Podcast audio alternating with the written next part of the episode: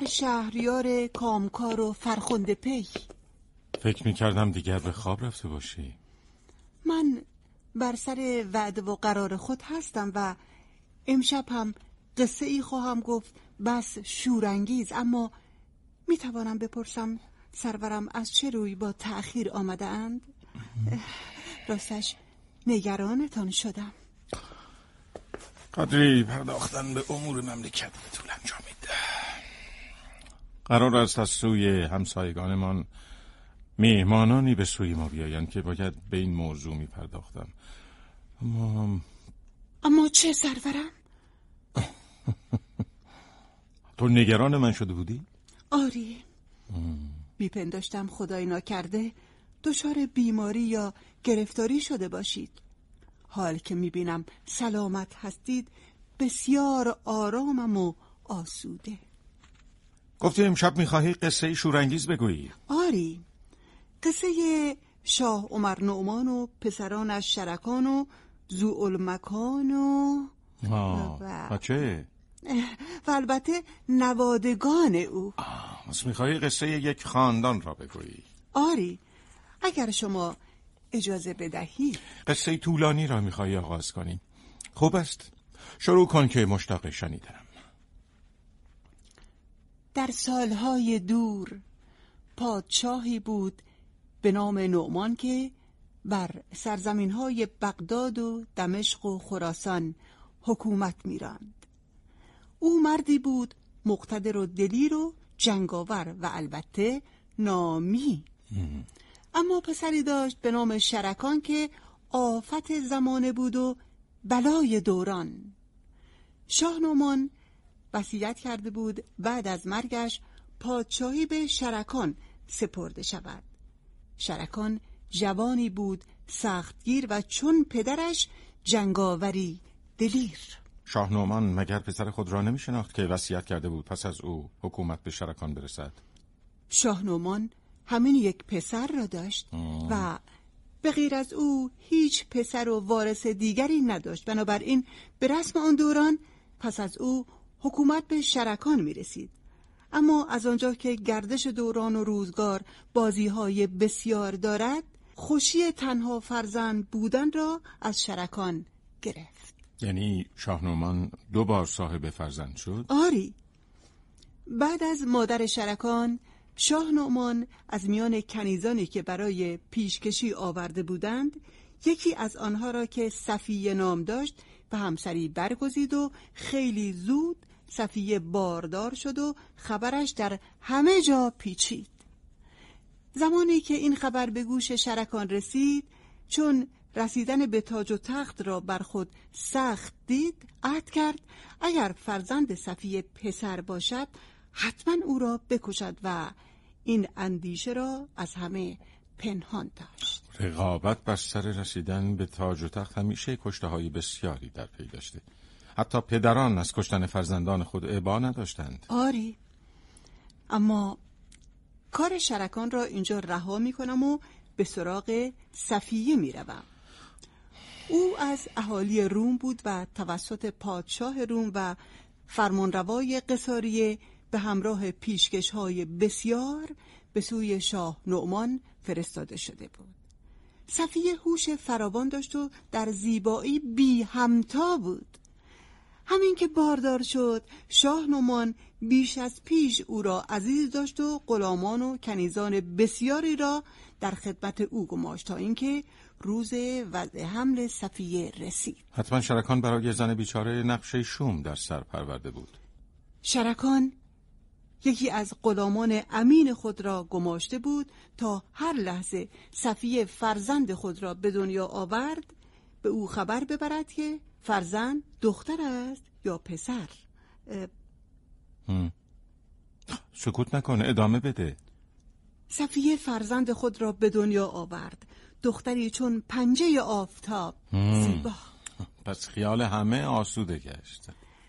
همه غلامان و کنیزان به شادی و پایکوبی پرداختند و این خبر را به شاه نعمان بردند و البته غلام شرکان نیز به او خبر داد که نوزاد دختر است اما صفیه کمی بعد از به دنیا آوردن فرزند دختر به قابله ها گفت احساس می کند فرزند دیگری دارد به دنیا می آورد که چنین نیز شد و او فرزند دوم و همزاد فرزند اول خود را به دنیا آورد با این تفاوت که فرزند دوم پسر بود خبر وقتی به گوش شرکان رسید چه کرد؟ این خبر فقط به گوش شاهنومان رسید و شرکان از به دنیا آمدن پسر بیخبر ماند. پسری که شاه نومان او را زو المکان نامید و دخترش را نزحت و زمان. از قرار حکایت امشبت واقعا دلانگیز است. چه احساس شفی داشته شاه نومان از به دنیا آمدن دو فرزند همزاد. آری. همه وجود زو المکان را از شرکان پنهان می داشتند تا اینکه چهار سال بعد از این ماجرا فرستادگانی از سوی پادشاه قسطنطنیه به نزد شاه نعمان آمدند.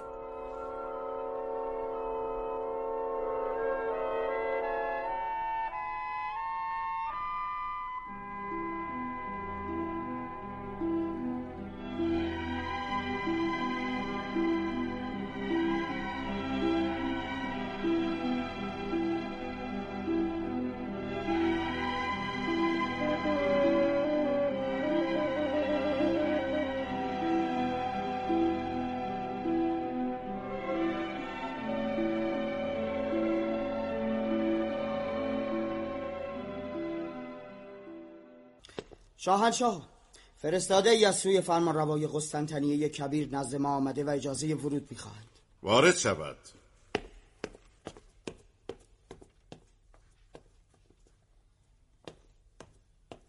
درود بر شاه نومان بگو چه خبر آورده ای؟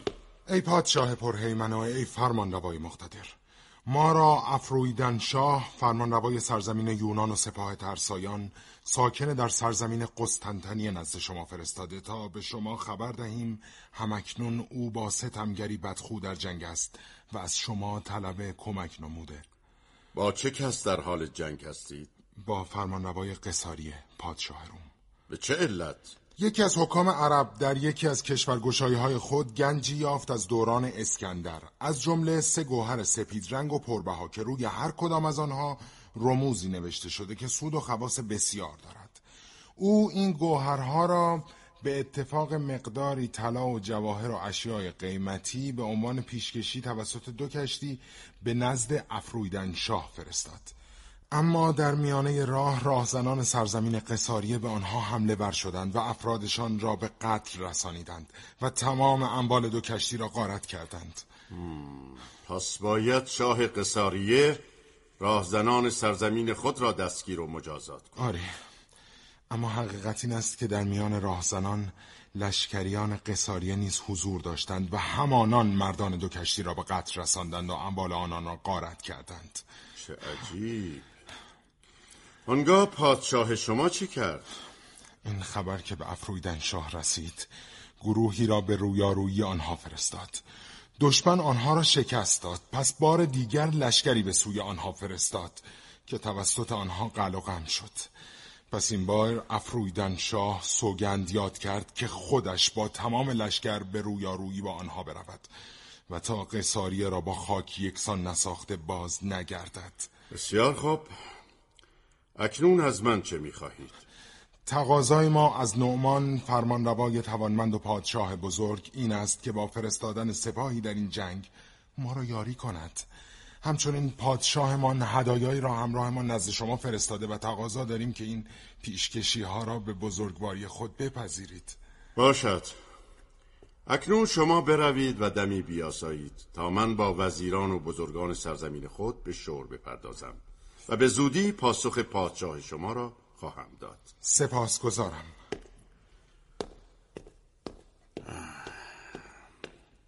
نظرت چیست وزیر لغمان؟ تمام گفته های این پیک را شنیدی؟ آری پادشاه شنیدم به نظر من بهتران است که لشکری جنگجو تدارک ببینی و پسرت شرکان آن را فرماندهی کند ما مثل غلام در خدمت او خواهیم بود. این فکر از دو جهت خوب است.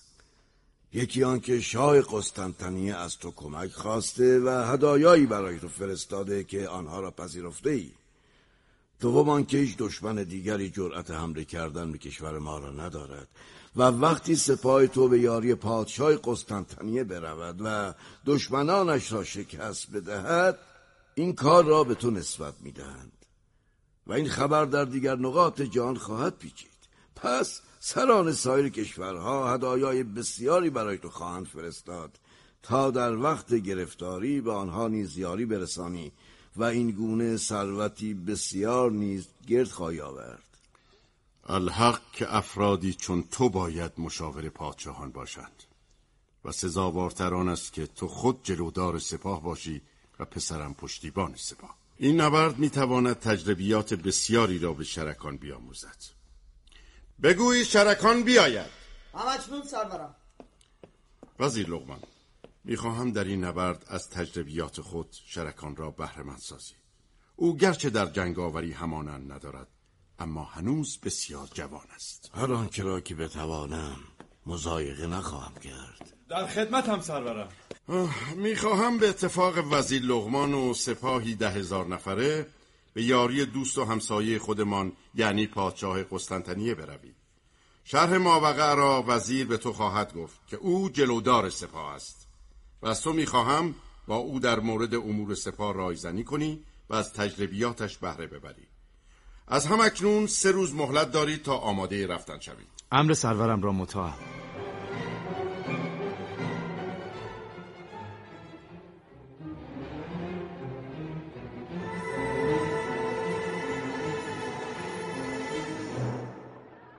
چرا از اسب پیاده نمی‌شوی سرورم روزهای زیادی است که در راهی.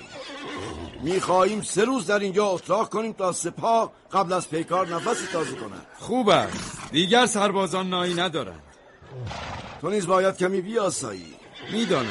اما می‌خواهم گشتی در این اطراف بزنم.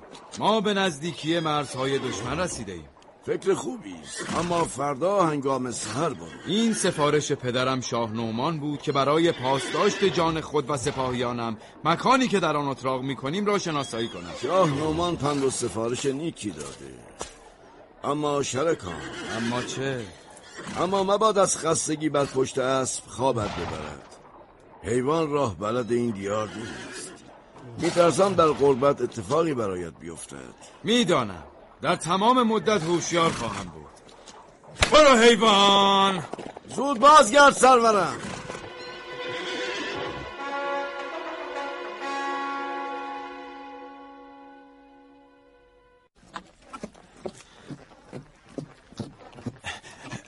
اینجا دیگر کجاست؟ گویا ساعتها خوابم برده. شب از نیمه گذشته. وزیر لغمان گفت که مبادا خوابم ببرد.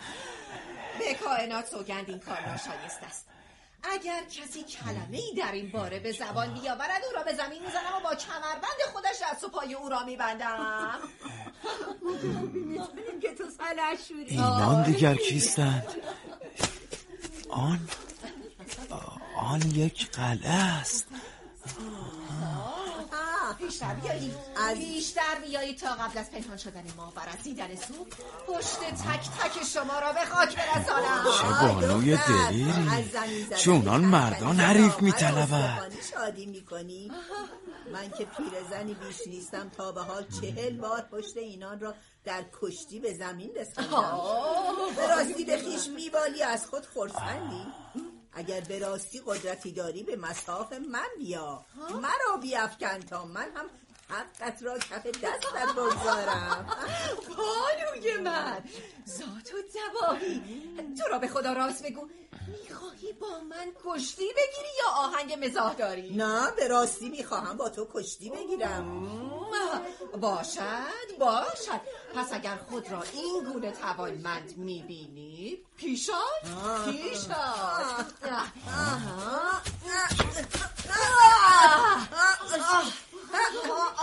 دیدی چون پری از زمین جدا چه می‌کنی میخوایی استخوانهایم را خورد کنی خودت خواستی مادر بزرگ کمرم کمرم شد اینقدر تو پا نزن خودت خواستی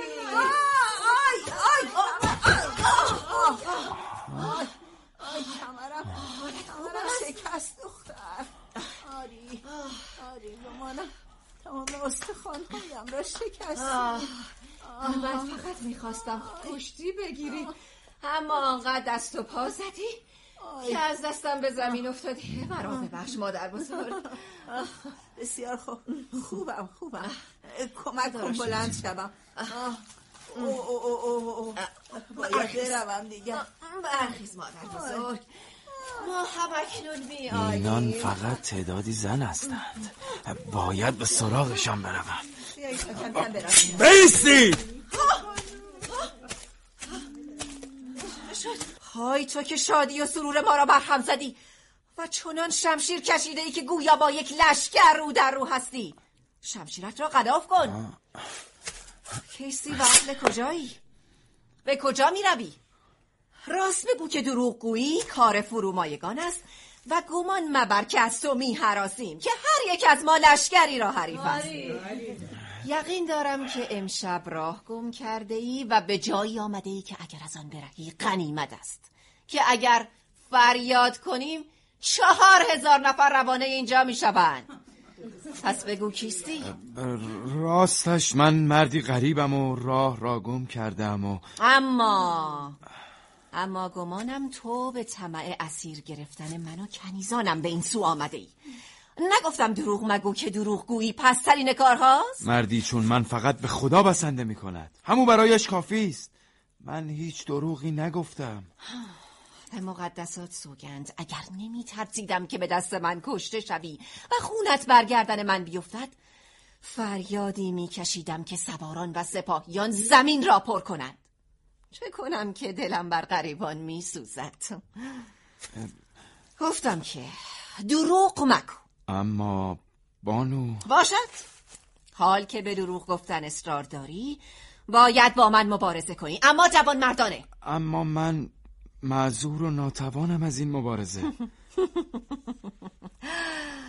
تا صبح نشده از اینجا برو که اگر به دست شه سواران سرزمینم بیفتی تو را به نیش سرنیزه اسیر کنند.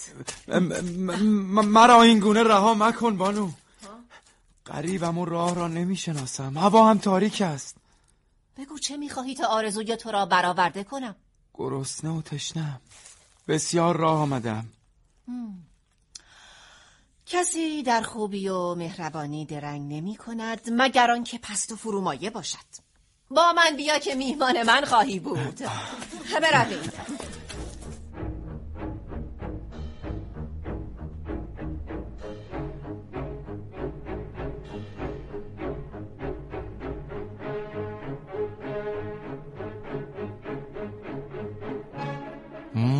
چه دختر سلحشور و نیکدلی آری. به راستی چونان مردان مبارز بود. او شهزاده باوقار روم بود. اما شرکان به او دروغ گفته بود. ابریز هم این را می‌دانست. با این حال او را میهمان خود کرد. رسم بزرگی به جای آورد. اندیشه دیدن زنان مبارز و سلحشور و شیرین و گیراست. اگر ملکی در سپاه خود هم مردان مبارز داشته باشد هم زنان مبارز. قطعا هموار پیروز میدانهای مبارزه خواهد بود. زنان توانمندی های بسیاری دارند که اگر لازم بدانند از آنها بهره می‌برند. خب داستان را ادامه بده. همونطور که گفتی شورانگیز است مرا عفو کنید اما دیگر هنگام سحر است. سهر شده؟ آری سرورم صدیف. حال نمی شود قدری بیشتر ادامه دهیم اما نه. خسته ای.